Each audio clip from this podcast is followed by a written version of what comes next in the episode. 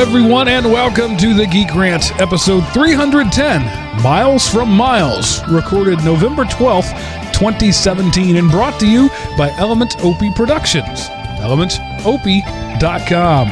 Welcome back, ladies and gentlemen, to Drive Time Radio for Geeks. I am your host, Mark, the Sultan of the Soapbox Cockerel, and joining me this week is is just one, but he's all we need. Is Seth, the Gooey Kid Anderson. Hey, Seth, how you doing? Hey, Mark, I'm doing great. And how is everyone in Elementopieville? Hopefully, you're doing well as well. Let's just wait for all 5,000 of them to respond. Shouldn't take long. No. Actually, as hard as it is to get feedback around here, it could take months.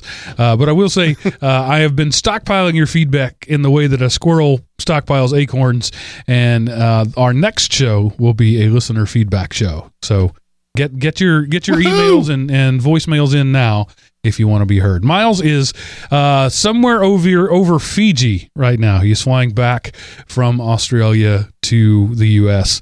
and um, the slacker was unwilling to do the show from thirty thousand feet at a cost of eight dollars a minute. I don't know why, but uh, you know we'll have a, a strong talking to uh, with him about that when he gets back.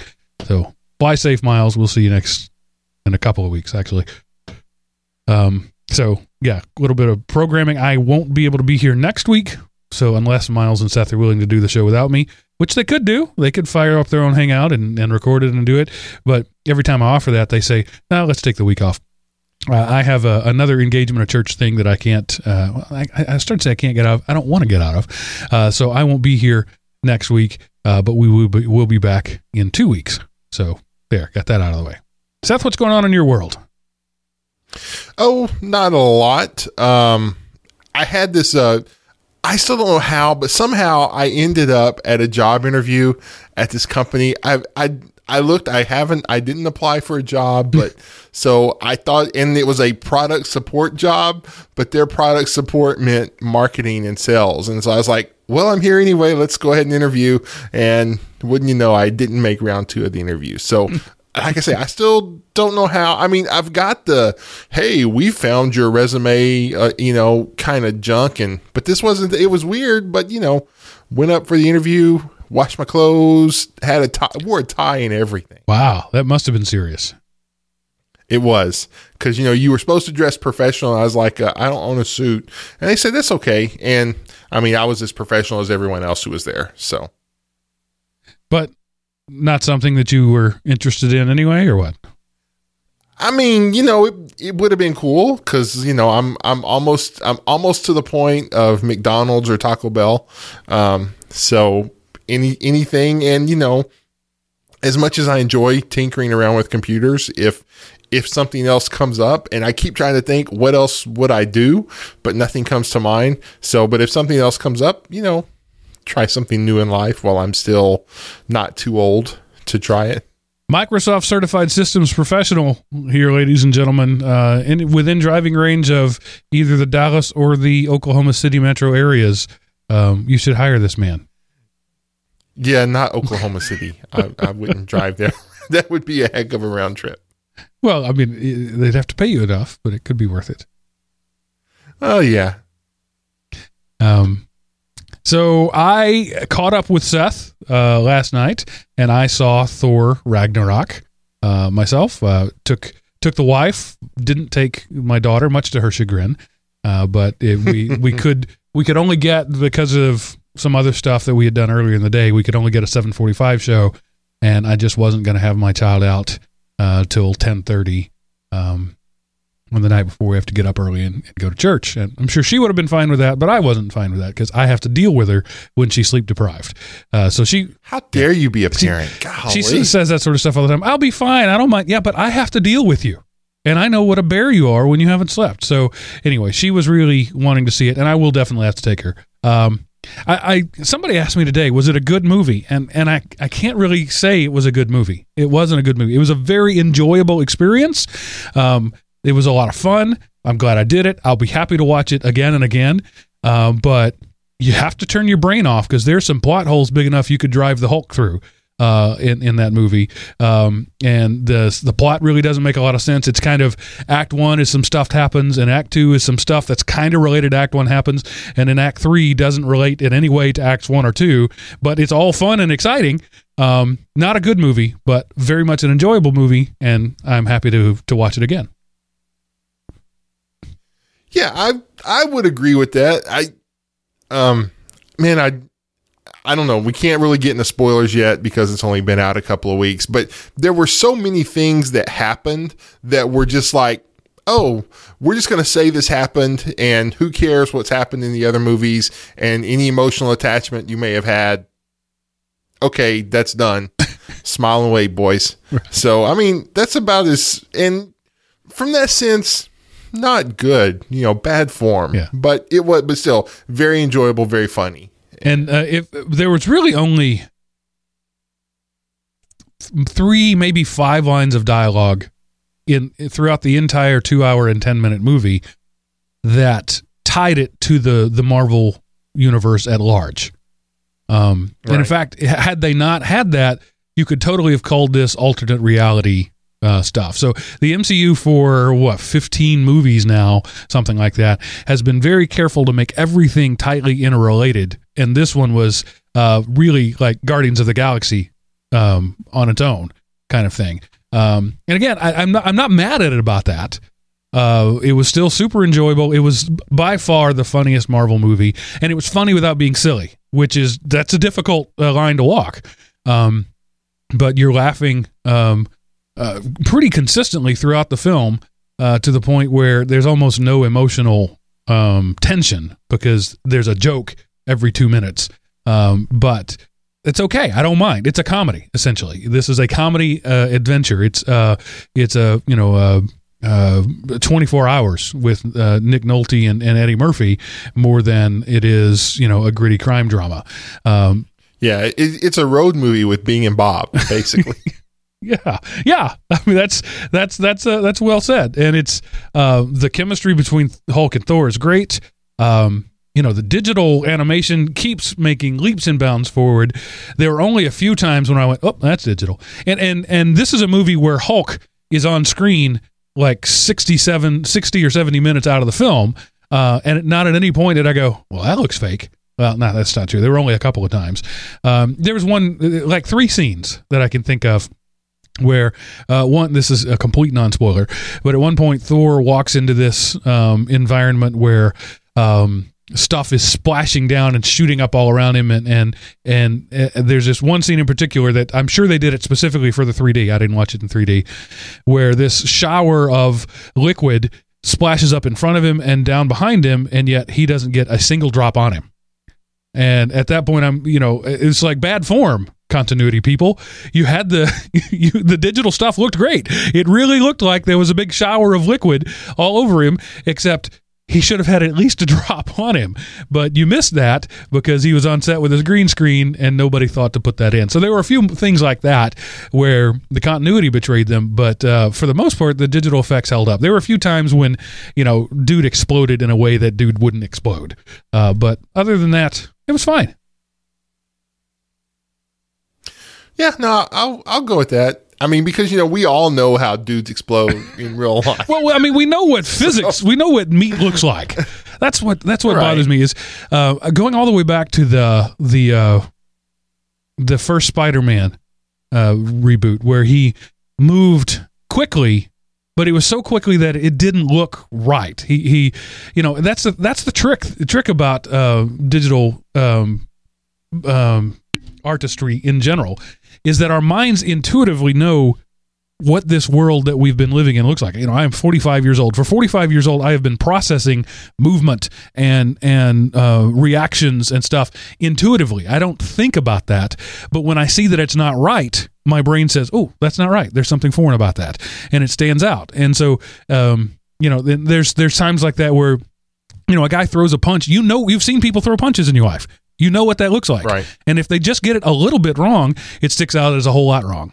So the same thing. I, I've never seen a human being explode. Thank God I've never seen that. I'm sure there are listeners in my audience who have seen that. But I have seen, you know, chunks of meat flown in directions, and it didn't look like that.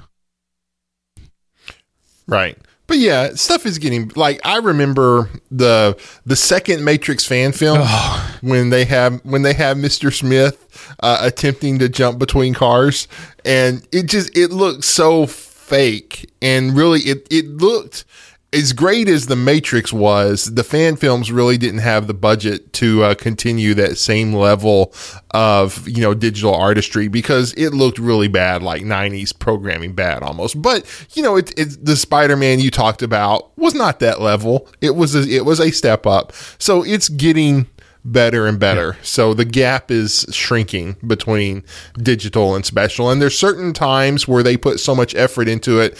I remember um, they were talking about Pearl Harbor and they were showing these side by side frames of a bomb being dropped and a digital creation of a bomb being dropped. And they're like, which one's real? And you go, it's a mirror shot. Um, and, you know, and it was like, whenever you couldn't tell which you couldn't tell a difference, they were like, then you know we did our job. So yeah, it's it's just that uncanny valley that you're that we're in right now. We're so good, it is so f- perfect that anything a little less than perfect makes you go, oh well, yeah, that stood out. Um, and backdrops and things like that. You know, uh, the Civil War, uh, that entire scene at the airport. There was no airport. They went to an airport and they took pictures, but none of the actors actually visited that airport. Yeah, I wouldn't know that had I not read that in an article online, uh, because the backdrop is fine. It doesn't move. There's no physics. There's no motion. It's easy to fool your mind. But when you get to movement, um, we just intuitively know what that looks like, and they just haven't gotten there yet. I don't know that they ever will. Um, in, a movie like, say, Avatar, where everything is artificial, it's much more believable. Uh, it's when you try to right. blend the the synthetic and the the the organic that it gets difficult. And that's my segue uh, uh, to Cars Three. I watched that this weekend. Um, of course, everything in that is synthetic, but there are times when I had to remind myself I wasn't watching an auto race. the The visuals are so good, but again, they're not wow. humans they're they're they're cars and so you know there's there's these backdrops that they have drawn uh, there's um, a couple of scenes that take place on a dirt track and when they're not playing it for campy Pixar stuff, that when they when they take those scenes where uh, you know the virtual camera is sitting on the track and the cars fly over it and the the pebbles of of rubber fly uh, skid across the track, they have gotten so good at that that there were a couple of times I, I was like, "Wow, that looks re- oh, well, that's not real," because um, it was just so good. So it it it was really um, an amazing visual film. I don't think the story was as strong as the first one, and the second one. We, I mean, we don't even need to talk about that one. Uh, you know, I have never uh, ventured into the uh, Cars universe. Unless you know, there's some of the th- fan theories that try to connect all the Pixar stuff, but I've never seen a Cars. Yeah, I love me some Cars. Uh, when when the first one came out, my oldest child was three, maybe four, so we were right in that sweet spot where it was on the, in the DVD player on a loop. Um, but right. it's a really good story. Pixar that has been the strength of Pixar since Toy Story is they know how to tell a story. And um, they, as they have branched out over the last few years, they're losing some of that. Some of the those uh, those uh, um, those original guys have retired or uh, you know Lasseter for example has moved on. He's executive directing anymore and he's he's doing other stuff. He's he's not really uh, directly involved with stories. So the stories have really taken uh, um, a beating. Uh, and and and that's you know in an animated film like that that that's they've got to pull at your heartstrings. So Cars 3 was not as good a story as Cars but it was good enough. And my my youngest child 9 was adamantly opposed to watching it. Just wasn't interested um, because she remembered the fiasco that was Cars 2. Um, but I made her sit down and watch it. like I, I, I, bought it on Google Play. It's like I paid twenty bucks for this. We're gonna watch this, and this is family night. Dang it! You're gonna enjoy your family or else. Um, but you know, uh, forty five minutes into it, she was totally hooked.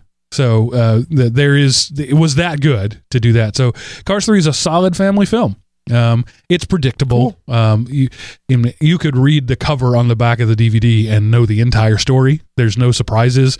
You know, at the minute character A is is brought into the uh, the scene, you're like, oh, okay, I see where that's going. And when character B comes in, okay, so he's this this guy.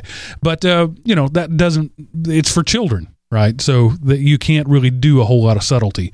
Uh, but yeah, enjoyable. So Thor, Cars three, those are my two things that I that I watched this week. Cool. So I want to know: Are there any Dragon Ball fans in the Geek Rant universe?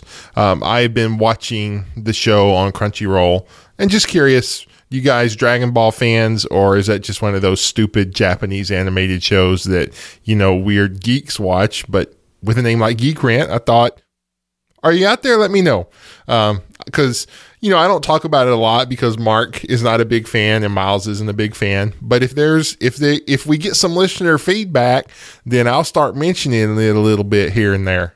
Yeah, I would have to go to Wikipedia and look up Dragon Ball to even have a conversation with you about it. But I'm happy to listen to you, you know, because we're geeks and and if it's important to you, it's important to me. Yeah, well, you know, like like I say, is is it is it out there because I don't want to I mean, I, I, I talk to myself all the time. You know, I don't I don't need a I don't need a, a podcast with two other hosts to do that. So let me know, fans, um, listeners. Are are you into Ultra Instinct, Gohan, or Goku or not? So sorry, that's all I got. Mark, you're back right. up. Um. Okay, I guess we're done. Um that was quick. Uh, thanks, folks. It's been a good show. No. Uh, um, you you sort of swerved into something here that a little advice, uh, sage advice from the the elder, the gray beard. It's getting gray. It's graying beard. Um, you know, I, I kind of mockingly uh, jokingly said, "If it's important to Seth, I, I, it's important to me. I'll listen to it." Um, you need to, if you work in a corporate environment, as I do, but uh, not necess- not not just uh, in corporate environments, but if you work in an environment where you depend on people, it's important to integrate yourself with those people. So there are there are people like at, at the IT where I work that are into things that I don't care anything about, but I need those people and I need them to care about me. So I have long and in depth conversations about cosplay and about uh, uh, you know deep level uh, DC superheroes stuff. Um, and I go in and I talk to those people and I seek them out and I ask them questions about Dragon Ball, uh, you know, whatever. Um, because when when my email comes into their queue, it's this is not direct manipulation it's indirect mani- manipulation. When they're prioritizing their list of work and they go oh there's that guy that cares about me. I'll go ahead and take care of him first. So that's just good business. It's also a good way to be a decent human being. And you might learn something. Well yeah i mean that's just yeah team building is important. And if the only reason you know people from work is because you work with them, I mean, if you share nothing that you talk about, man, you're going to hate that job and you're going to be the first one out the door. And even if they don't have a problem, they'll come up with a problem in the company to let go of you and get someone in who they don't feel like, you know, weird around. So it is very important to, be able to talk and to converse and use words that other people understand. Um, that's yeah, great life lesson there, Mark. Yeah, I call that uh, cultivating my nerd. Uh, I I literally have that penciled into my daily schedule, or at least weekly. I can't always do it daily, but I I, I put in nerd cultivation time because I'm going to need those nerds at some point. Um, and also it's good to build human relationships in general. So I will get up from my cube and I will go visit other cubes and I will carry on conversations about things that don't interest me at all, but the people interest me. There's the thing, and I think that's um, we nerds tend to to um, forget the human element is important because let's face it, the reason we're geeks is that we're not, or one of the things that that goes into making us geeks is that we're generally not so good with the peoples you know we're good with the problems we're good with the softwares we're good with the the arts whatever but we're not good with the peoples. Um, and so that those are that's a skill that you can just like anything else it's a muscle that you can work. And and fake it until you make it. Pretend that you care about the topic um, so that you can you know care about the people. Uh, and if you're going to get ahead in in this world at all and i i, I worry about the um, again this I, this old guy talk here but i do worry about the millennials i see coming into the workplace uh, they have forgot they have never learned that skill those soft skills of caring about people um, and they've lived in the world where they've always had the option to just plug their headphones in and stare at their tablet and do their own thing. And so they might be amazing software analysts, but they can't have a conversation with people. And no matter how good your skills are, um, you know, despite what you know TV shows like House would have you to believe, uh, being really good doesn't keep you your job. It really doesn't. You can get fired just for being a bad fit, just for making making people uncomfortable, or you could not get hired. Yeah. Right? Um, a, a, a winning smile will get you a job you're not qualified for. It's true. Yep, and you know, manipulating that wetware will will keep you a job you're not qualified for too. So um, that's important. You know, there's hardware, there's software, and there's wetware, and people. It's really hard. You can't really master all three, but if you pick two, one of them needs to be wetware. It's good point. Good point. So let's move on and look at a little bit of news for the week. Um, it, it it's really hard for me to take serious a Saturday night night live comedian who is now a senator. Um, and I, I, get it. You know, Sonny Bono was an, uh, a singer who then became uh, a, a, senator. Uh, uh I can't remember. a guy who ran uh, on the presidential ticket a while back was a basketball player turned uh, senator. I get it that the people have second lives, but Al Franken is never a man I've taken seriously in anything because his first career was uh, designed around not taking him seriously. And so then he steps in and he gets people to vote for him because he's the name you know. Uh, Jeff Jeff Daniels was it Jeff? What was it? Oh, in in Distinguished Gentleman. Yeah, Jeff Davis. I can't remember the guy's that? name, but yeah, yeah, vote for him. The, the name, you know. know. Um, and so he he but he convinced enough people to vote for him because he they knew his name. Uh, and then he's just been I mean, he's been a joke of a senator. Um, I'm sorry if you if you disagree with me. That's okay, Minnesotans. We can we can disagree on that. Uh, they had uh, Jesse Ventura has no when yeah Jesse Ventura is governor. Yeah. So Jesse Ventura actually was a was very politically astute.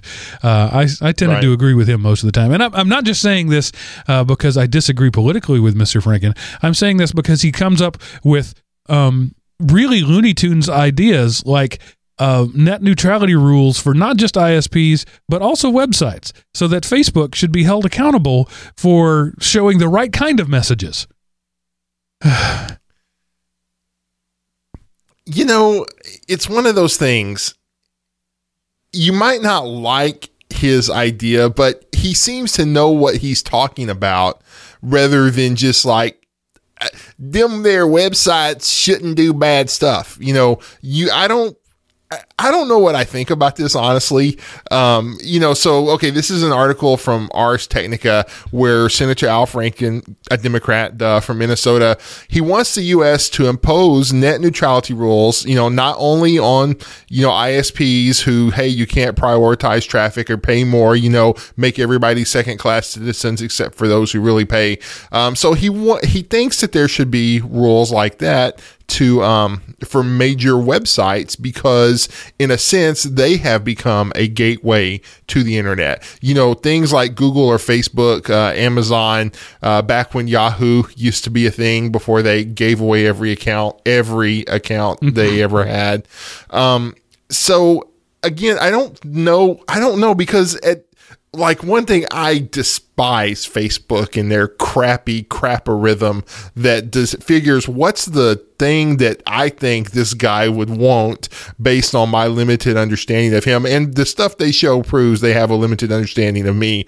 But I always you know go back to default. I installed um, uh, Facebook Purity so that way when I go to Facebook, it automatically shows up in date order. And now they've jacked up with your notifications and you're trying to group those. And so I opened a trouble ticket on it just to, just because I was mad. and of course, you know, they promptly closed it with a nice little robot thing. So, but the one thing about him is he addresses the situation and he knows what he's talking about. So obviously he is pushing an agenda, but he's one of the few and again i'm not very politically astute you know i don't have like a scorecard of who's who in congress and the senate but he seems to address technological issues. He um, he had some questions about the iPhone and the story. Um, I don't remember if we covered the story, or if it was one of the millions that have been cut from our news uh, section. But the questions he asked were questions that you have to know something to be able to ask those questions. Now, again, you might think, well, those were stupid questions. He needs to, you know, leave Apple alone because America or whatever. but he seems to, he at least demonstrates that he knows what he's talking about or he fakes it really well. And so in, that puts him in a underwhelming, overwhelming minority, if you can use those two words together, of senators who have a technical competency about them. So, so my issue with I don't this know, Mark. is Yeah, is that in in the you know I was telling somebody just recently uh, we were talking about uh, this podcast. I can't remember. I think it was actually on the other podcast I do, the Android App Addicts podcast, over on Podnutz, p o d n u t z dot com. Check it out.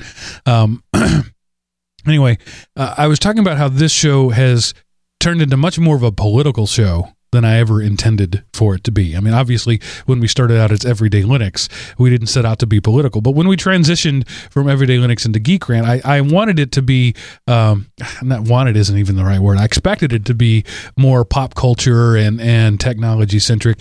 Uh, but really, over the last five months or so, we've gone heavily uh, into the political. Um, and and I'm you know that doesn't that doesn't concern me. I'm not bothered by that. I'm not trying to stop it, but it is surprising to me that we've done that. And so here I find myself again on a show called Geek Rant having a, a political discussion. Um, but you know it is what it is.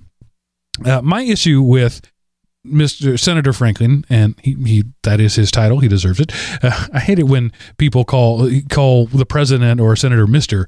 It demean, demeans them. They have earned that title. But anyway, uh, my my issue with Senator Frank, Franklin Franken and other Democrats in general is that they're all about uh, manipulating everything. Right? Everything is should be the way they should be it instead of allowing things to be what they are naturally. And so he comes out now and he's talking about neutrality, and his words say everything should be um, equal. But the only reason he's concerned is because his message and the message he li- he likes aren't being um, surfaced enough. So while the words are, are words of equality, the the intent behind them are clear. I think it's very obvious uh, by anybody who's paying any attention that the intent behind it is because he's not seeing his messages, his ideals, the things that he considers appropriate, surface often enough. Therefore, we must make everything equal. Um, but you know, by imposing n- neutrality rules, quote unquote neutrality rules, you're actually um, imposing your will on a um, another entity. So you're telling Google, you're telling Facebook, you're telling Amazon um, that they can't uh, customize their feed for for each individual. That uh, Twitter um, cannot highlight at replies over the background noise of the internet. That's what that's what Senator Franken's idea is here.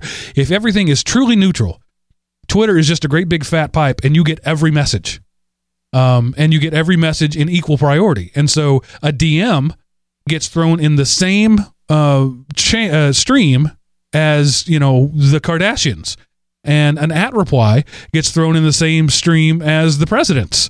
Um, so if you make if this becomes the law of the land, so these are the un- unintended consequences that I'm always on the lookout for. If th- this becomes the law of the land, customizing content is now illegal. Think about that. Customizing content for your customer is now illegal. Why is Amazon on this list? Amazon is on this list because they take purchases and not just pur- purchases, but uh, things you've looked at in the past, and they compile those things and they start suggesting to you things that might be of benefit to you. That is a service to the customer. It's also uh, trying to sell more stuff, right? But you only go to Amazon with the intent to either look at or buy stuff. If you're not interested in buying anything or at least browsing uh, purchasing options, you don't go to Amazon. So if Amazon customizes what you see in such a way that it presents you the things you are most likely to buy, that is good for you, the consumer, because you got something you wanted, and it's good for Amazon because they made a sale. If Senator Franken, Franken's uh, net neutrality, web neutrality, becomes reality, that is now illegal in this country. It is now illegal to serve your customer. This is what bothers me.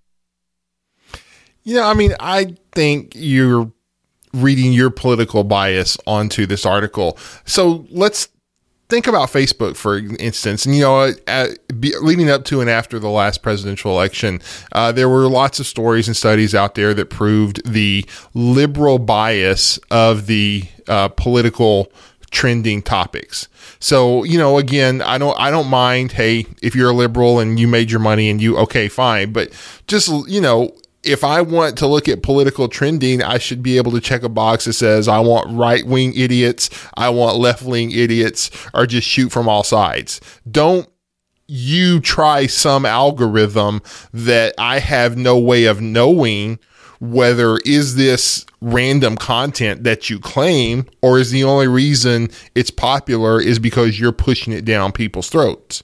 So a little bit more openness and the option for me to say I want the right wing nut jobs, you know, or you know I want the okay. left wing well, idiots. You just use the word option, right? Reading reading Franken's um, um, comments here, reading his own words, option is not in there. There is no option. The law now says you can't filter or or that you must cult- cultivate your own filters. That's really the better way to put it. So now instead of using um, the the big database that Google has and allowing it to use um, billions of of bits of data to to cultivate things for me, I now must cultivate everything for myself. Well, what's the point then? Why do I need Google?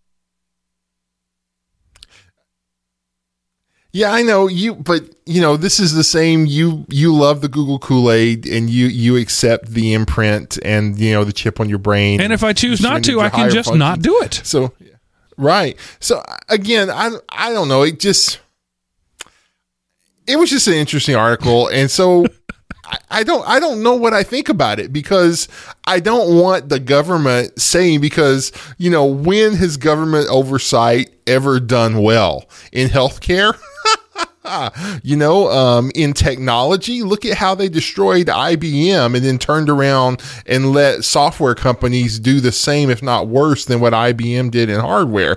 So, what you know what has the government done well but at the same token how, how do i just i don't trust the big I don't trust Google, I don't trust Amazon, I don't trust Facebook even though, you know, I use them, I have no way of knowing what they send, you know, what what they consider normal is not what I consider normal. And I am so out of step with normal society that all their algorithms do is piss me off. So, um, yeah, you know, and my experience with Facebook so yeah, is very similar. I give Facebook I, Facebook, I give them very little data. Uh, the really the only data they can ever collect from me are my connections with people. Um, I have never liked anything on Facebook except my own stuff. I liked the Elementopie page. I liked the Taiwan. That's it. I've never liked anything. That is not a data point they have against me. Um, in the seven or eight years I've been on Facebook, I've shared two dozen things, maybe at the most. Um, that's actually that's a pretty high number. It's probably closer to a dozen. I don't share. Uh, I might copy and paste something. Uh, which again th- they could analyze that but very rarely do i share and and and uh, so commenting is essentially all they have for me connections and comments and my own posts um, so my facebook feed is really pretty useless when it's in the suggested mode. I always turn it on and, and put it in uh, most recent mode. But even then, uh, like if I want to see something that my wife posts, I have to go to her page. I have to search for her profile and read her page because Facebook never gives me any of her stuff. Facebook has decided, I guess, that I'm not interested in her because I don't share her stuff. I don't like her stuff. I don't comment on her stuff. So with them, all the metrics that she has, um, she's not uh, that they have. She's not important to me. So I get that. Um, you know your frustration with it being useless, but I also I, I it doesn't bother me that Facebook is trying to serve its customers better.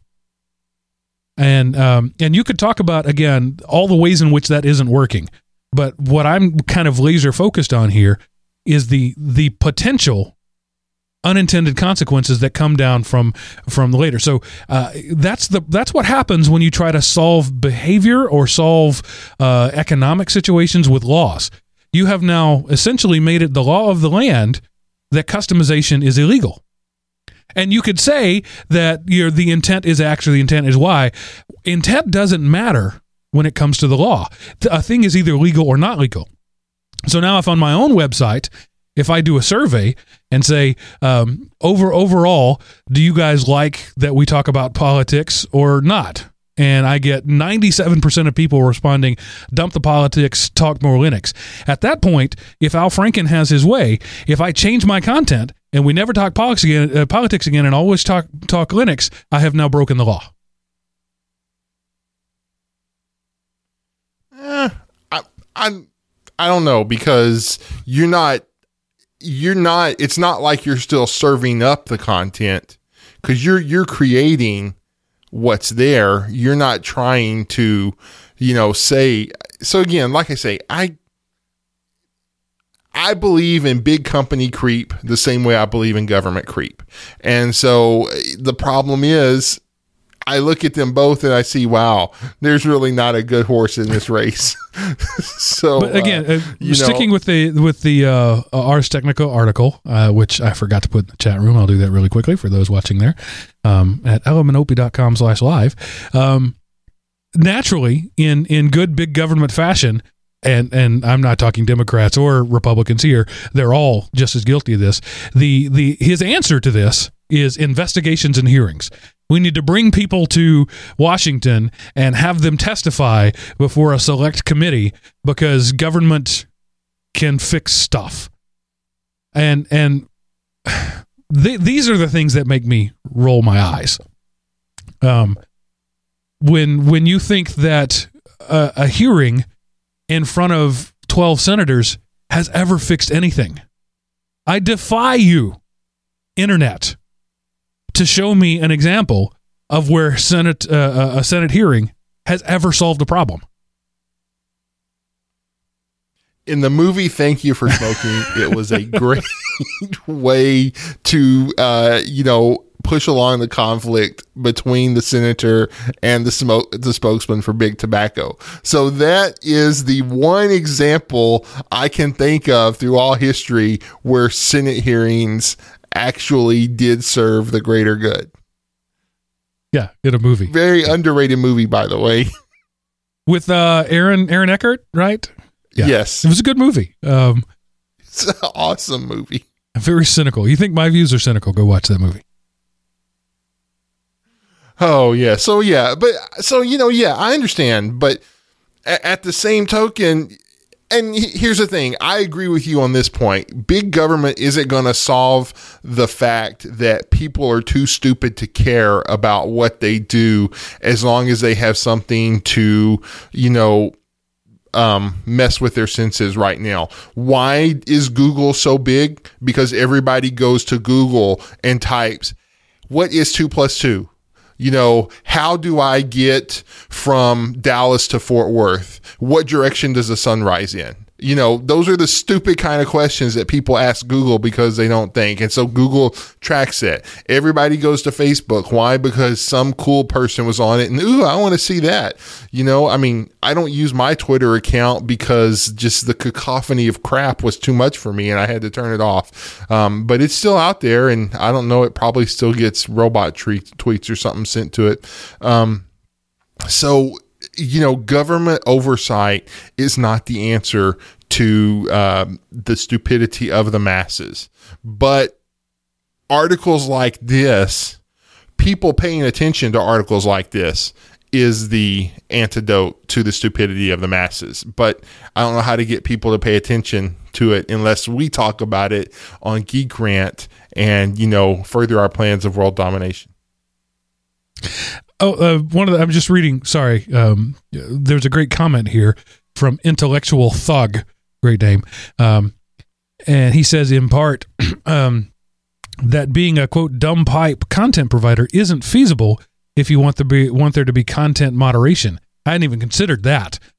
if you're uh, calling out spam uh, comments, you're now in violation of Franken's law because you're tailoring your audience and you're filtering what people see and what they don't see. So those those Viagra pills for four ninety nine each now must have an equal uh, standing on any website. No, no, no. Uh, you just I'm I'm for this now because you could use this article to go after those spam bots that bombard our feed and alter well, the content that we would be getting. Well, otherwise. no, see that's not the thing. Under this law, you have you can't block them. You have to let them have equal access. So if that spam bot is giving you 32 comments a second versus the real people who give you a comment every 20 minutes, by Franken's law, it's an open web. It's a wild, wild west. Everybody gets equal access. Okay, now you okay when I tried to get involved in politics and I asked, you know, I was like emailing the Maya state representative and I was like, what does this law mean? And they said, we only wrote it. We yeah. don't know what it means. It means whatever the courts decide it means. So we can take this law and we can use it to say that the Viagra pumping spam bots are disrupting our feed and making it so we can't get a pure, unadulterated human contact internet. And we can use this to shut them down in a way the Can Spam Act could only dream of. So this is Can Spam 2.0 for the social networking world. I'm all for it now. Go, I'll go. Yeah. Good luck with that. And I'm sure there will be no unintended consequences at all. All right, let's move on to our next story, which is kind of interesting. Um, there's a couple of different takes you could have on that, but uh, um, basically, uh, a new audiobook says you want to hear the book, get off your fat butt. Yeah, so okay, I I was so proud of my title in the show notes. Authors take a stab at population control because what this author intends for you to do the only way to like hear the book is you need to have your phone fully charged and you need to walk around london visiting the sites that this book references. And we all know how smart and responsible people are listening to their phones as they're walking around society. So i think this is a great way to implement population control and weed out the shallow end of the gene pool. Um, but on the one hand, but I re- I do think this is a cool story telling device. Um, you know, hey, you go in order. I choose your own adventure book. This could be great. You know, hey, did the guy go to, you know, 221B Downing or, you know, Baxter Street or did he go to 1B Downing Street or whatever? And then so which one you go determines which order of the book you read and that changes the story. But I I think this is this is, this has a chance to be really cool. You can't listen to the book unless you go to where the book says. So then in a way it would be cool because oh that's what it looks like you know um, I, I, think it's neat an audiobook that makes you explore and this particular one because this is on irishnews.com uh, you have to explore london in order to hear the story the author wrote well to, interesting to be more specific, this uh, uh, a, t- a book called The Cartographer's Confession, uh, as I, am just going to read word from word from the IrishNews.com article.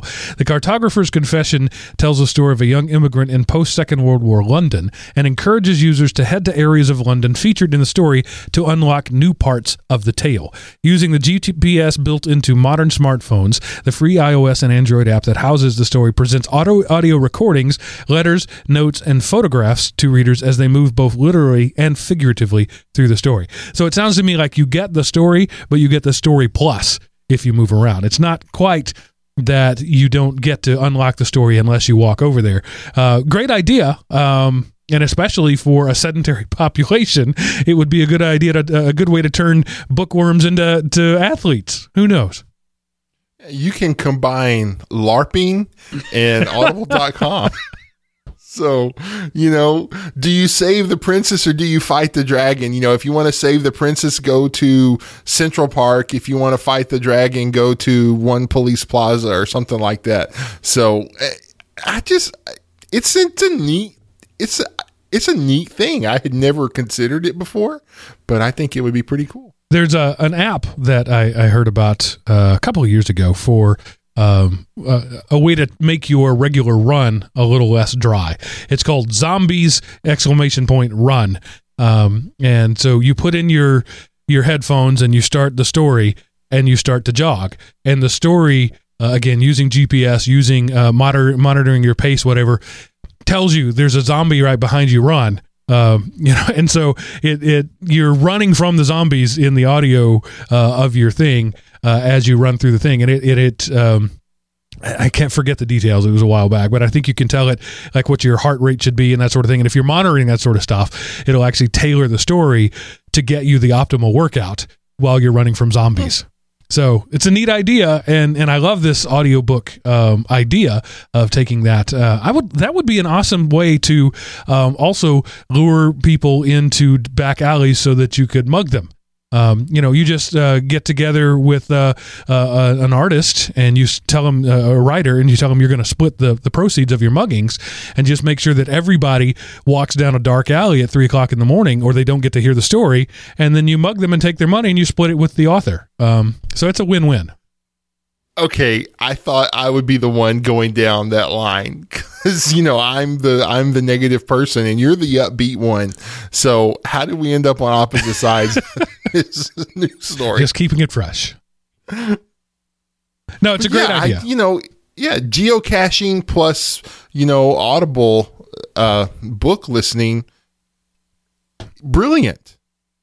I don't think it'll take off. Uh, maybe in London, which is more of a walking city. Uh, but you know, certainly it's not going to happen out where you live, Seth. Head out into the second cornfield on the right. it's just not going to work. No, but you know, you could like imagine, you know, in major metropolitan areas, or you know, if you wanted to, it would be great for listening to in a car, maybe. Um, you know, travel the South, you know, if, if, if you're going from say Dallas to, you know, Atlanta, where major city where I am to where you are, and you wanted to hear about whatever, you know, and then coming the other way, you could find some story that has your driving through, you know, and then, oh, wow, you know, and then you take a detour and it, it is a neat way. I, I could, I could see yeah, I wouldn't pay them much, but a and a geographic area hiring a writer to tailor a story that hit tourist attractions, whether it be you know al- you know along the interstate in Louisiana or places just off the interstate in Louisiana, you know backwater. Um, you know, can can you make it out of the swamps alive or something? Maybe not, but I could see hiring an author to tell a tale that be great for college towns, you know, an introduction to your college. This would be a great way for college day for high schools, you know, listen to this book and and so it goes around and it tells you you know you're listening to this story and that you're into and you're getting and so it ties in that oh man that was this great science fiction story I listened to and this all and the next thing you know everybody want all the geeks want to go to that college. All the lawyers want to go to that college. All the actors want to go to this other college. It has I don't see it dominating uh, literature but I see it being a robust category of literature. You know, you have your science fiction, you have your romance, you have your teen angst, you have your biographical, your nonfiction, and then you have your ambulatory fiction. So I'm on the ambient uh, uh, ambient literature website, ambientlit.com, and currently they have two books. One is called "It Must Be Have Been Dark by Then," and the other one is called "Cartographer's Confession." Uh, so um, I'm looking here. I, but it's new. I don't know if they're both in the UK. Uh, probably they are. Uh, but yeah, it's a neat idea. I, I hope it uh, uh, picks up. I just don't know if I'll ever do it. Oh wait, this is uh, it must have been dark by then as a book and audio experience that uses a mixture of evocative music, narration, and field recordings to bring you to stories of changing environment from the swamplands of Louisiana to the empty, and La- empty Latvian village at the edge of the Tunisian Sahara. Um, I hope you don't actually have to walk around all of those places to be able to read the book. Um, interesting idea, though. I, I really hope. Uh, what I what I like about this is it's a novel use of a now ubiquitous technology, um, and right. it's it's not just another selfie cam. Great great work, ambient literature. Keep up the good work. Yeah, so uh, like I say, I I think it's cool, and like if I won the lottery, I, I would I would hire somebody to come up with an ambient story. Surely you do a little more than that with it. I mean, you know, I mean, no, I, I would, that would be yeah one of the things I would do. You know, it wouldn't be like the only thing. I wouldn't like try to corner the market, but one of the things I would do is I would hire a writer, and you know, and he would come up with uh, some ambient. Maybe I would grant a writer. You know, it would be a grant every year. so you know, the ambient literature grant or writer in residence or something. So there's an interesting uh, listener feedback question. Um, I th- I know that when I'm sitting in Atlanta traffic and I pass by the sign that says the the lotto uh, jackpots, I will sometimes turn off my audiobook and just ponder what I would do with that money. In fact, I almost never buy a ticket, so the odds of me winning the lottery are significantly less than than the actual odds. Right, they're millions to one against, but me, it's like quadrillions to one against because I almost never buy a ticket. Um, but I do have a plan, and I've worked this out, and, and I understand that I am more uh, prone to planning than the average individual. But I know who I would call. I know who I would hire. I know what steps I would take, uh, and I will tell you for one thing: my wife would would not be the first to know about it. It would probably be days to weeks before my wife knew about it. Uh, because if you win, say, two hundred million dollars, um, at that point, your children are no longer safe, no longer safe in a public school in the U.S. Um, and I, I think I could keep the secret. I'm pretty good at keeping secrets. I know my wife couldn't. So I would have lawyers and financial people. I would have it all uh, booked up, and and like she wouldn't know about it until we were going to the check collection ceremony. Um, but I have a plan. Seth, do you have a plan? I don't have a plan, but I have ideas I have pondered, you know, on what I would do with money. Yeah. So it is in one way it's a lot simpler for me because I have no wife and kids. Right. Uh, if I won two hundred million dollars, that would probably change very quickly. Yeah, suddenly you would have a um, wife and kids that you didn't remember. Yeah. yeah. So um, but yeah, no, I, I have often wondered what I would do. And, you know, I mean, hey, when it was a billion or something, I joined the office pool and stuff like that. But it, it is not, I don't regularly spend money to play the lottery. So, audience, what's your plan? Are you like me? Do you have it all worked out? Uh, or you just think I'm gonna to load up on Xbox, uh, Xbox games and Yahoo's and and spend my days, uh, you know, doing whatever I want to do. do you, uh, I'm just curious. Let's say let's let's think big. Here's the here's the assignment. If you suddenly came into one billion dollars, just however it be, lottery, long lost uncle, you know, lawsuit, whatever. In, yeah. Invention, yeah, uh, whatever. You came into one billion U.S. dollars lump sum. Um, depending on where you live, your tax rate may change. You know, you may end up only keeping 40% of that, whatever. Take all that into consideration. What's your plan? Can you write me your plan in one paragraph or less?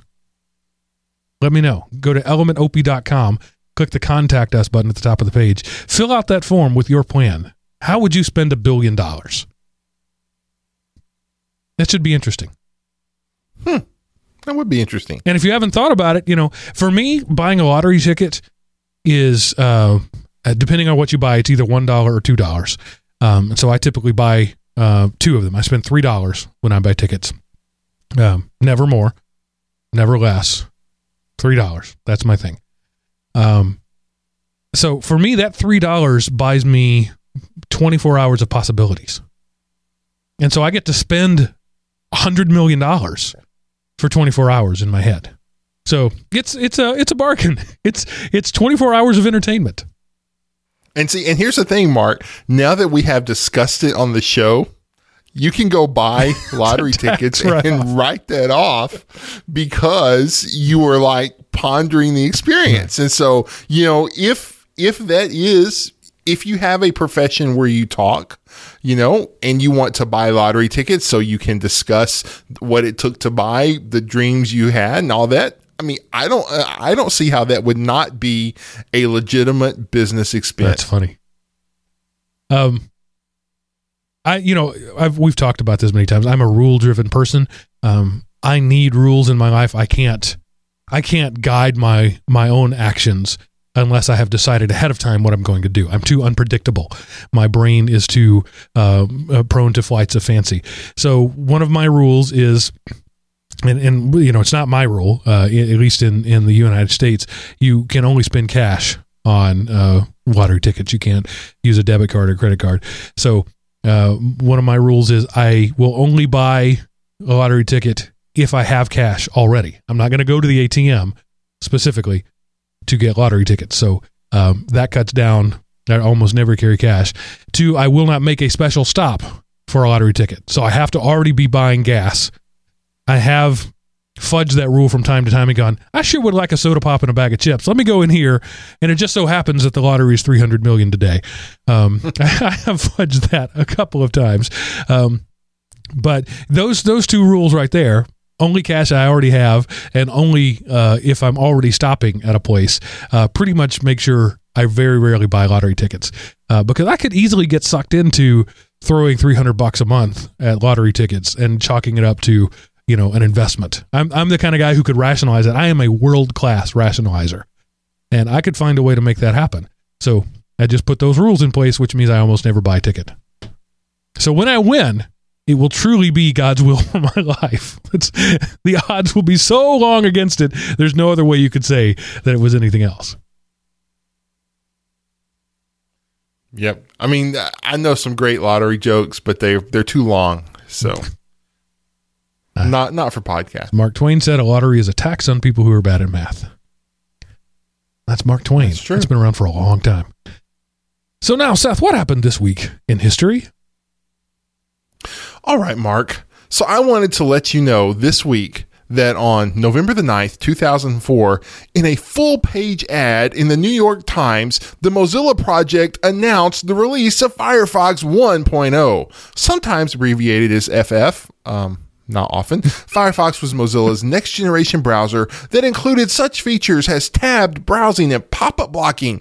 Mozilla Firefox became a popular alternative for Microsoft Internet Explorer users who saw alternatives that could prevent spyware, as well as a host of other Firefox features. Firefox is significant in Internet history because it represented the first serious alternative to the dominance by Microsoft's Internet Explorer in several years. By many estimates, Internet Explorer had risen to over 90% of the browser market share since the downfall of Netscape many years earlier. And by many estimates, they mean all estimates. I don't know of anybody who ever said the 90 is low. Uh, it is interesting to note, however, that it was Netscape itself that started the Mozilla project when it released the source code to their Netscape communicator software in 1998. It was upon this code base that the foundations of Firefox was laid. Firefox's original name was Phoenix, seemingly in tribute to the fact that out of the ashes of the falling Netscape came a new browser. And that happened this week in history, Mark. And now back to you. So, uh, 13 years ago, Firefox was born. It's a teenager today, and it is undergoing teenage angst and is rapidly trying to drive away everybody who loves and cares about it. Um, I, I, I have been. I was a Phoenix user long before there was a Firefox. I was using the Phoenix browser because it was such a, a fresh new look at at everything. Tabs. Microsoft didn't get a hold of tabs for like four years. Um, and and and Firefox was just innovative and amazing and now it is stagnant and bloated and difficult to run on three of my four primary computing devices to the point where it's just I don't use it very rarely. It went from being my primary to my every now and then when Chrome won't work. And that that makes me sad. Uh, I'm sorry to make you sad, Mark. But you know, here, here is the thing.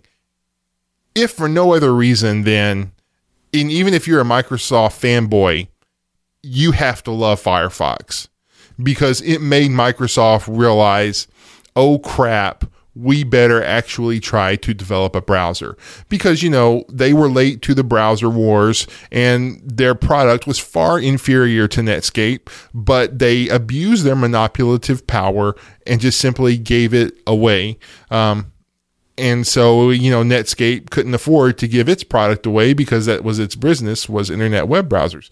Um, so the fact that there was an alternative out there made Microsoft invest in web browsers. And then, you know, of course, along came Opera and I mean Safari, uh, you know, and then there's there's Chrome and all these others. But even if you're a Microsoft fanboy, you have to appreciate Firefox for forcing Microsoft to care about the browser. Gather around. They never cared well, but Gather around the fire and let me tell you a story about days of yore. There was a time when you would go to the bookstore or the the computer store and you would buy a shrink wrapped copy of Netscape Navigator for thirty nine ninety five. it was more like seventy nine ninety five when it first Right. released. And you would take these shrink wrapped three floppy disks. Yeah, well, they weren't floppy. Don't ask kids. Um, you would take these three non floppy floppy disks and you would take them home and it would say insert disk one of three. And then confusingly, it would say insert disk three of three. Then it'd say insert disk one of three.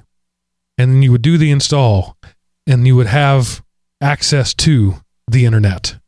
But before you could get on the internet, you had to first drive to Best Buy. This was a thing. Um, and so Microsoft was really cutting edge in bundling Internet Explorer with the OS. So they were competing with Netscape um, and the Mosaic Foundation, which later became the Mozilla Foundation. Or uh, not really. That's that's Mosaic and Mozilla grew up together. But anyway, uh, the the point is, um, Microsoft with Windows 95 was this thing where you now have a computer with internet built in. It's right there, and this was this was the the heart of the um, anti um, monopoly lawsuits that ran for decades, long after Microsoft Microsoft stopped being relevant in the browser market. They were still arguing in court over whether or not they were allowed to bundle a browser with the OS, and now it's just considered. Uh, I mean, you would you would not even conceive of buying a, a computer that didn't have a browser on it. You would not conceive of downloading an OS that couldn't immediately get on the internet. But Microsoft was the first to do it, um, and it was a big deal, a really amazingly, hugely big deal. And it was all because uh, they were getting the um, getting uh, beat in the market by Netscape. Now think about this. I never, I still today don't understand it. All these years later, when you are selling your product, Internet Explorer, and your competitor is selling their product, Netscape Navigator, and Netscape's nav- Navigator is outselling you, how is it a good business move to suddenly stop selling your product and start giving it away? I never understood why anybody cared. They're not making any money out of it. Nobody went and bought Windows 95 because it had Internet Explorer in it. I still to this day don't understand what all the argument. Why does anybody want browser market share? There's no money in it. Well, there used there used to be money until Microsoft killed it, but you get the metrics for it. Like, um, you know, I was listening to a TED talk um, back when I listened to TED, um, and he was talking. Um, this guy was using. Um, he was. It was something about diseases and web searches, and you know, uh, they were something about symptoms of disease or uh, drug combinations. And so, you know, and this guy happened to be talking, and this guy said, Hey, uh, I'm like the chief officer of Bing. Would you be interested in our results? And he was like, uh, not, uh, I don't know. Why would you ask? He says, Oh, by the way, to let you know that also includes everything off of the website and everything off of any Windows computer because, you know, Bing was integrated. So all of a sudden, the crappy portal that no one uses is a treasure trove of data because it also is the browser searches that are used to do it as well. So you get tons of metrics on the person that you can then turn around and package and use to sell your advertising space. Um, so, yay. And it's one of those things if I can deny my competitor from having this information, it means that I have to put less effort into developing my product. I, I guess so.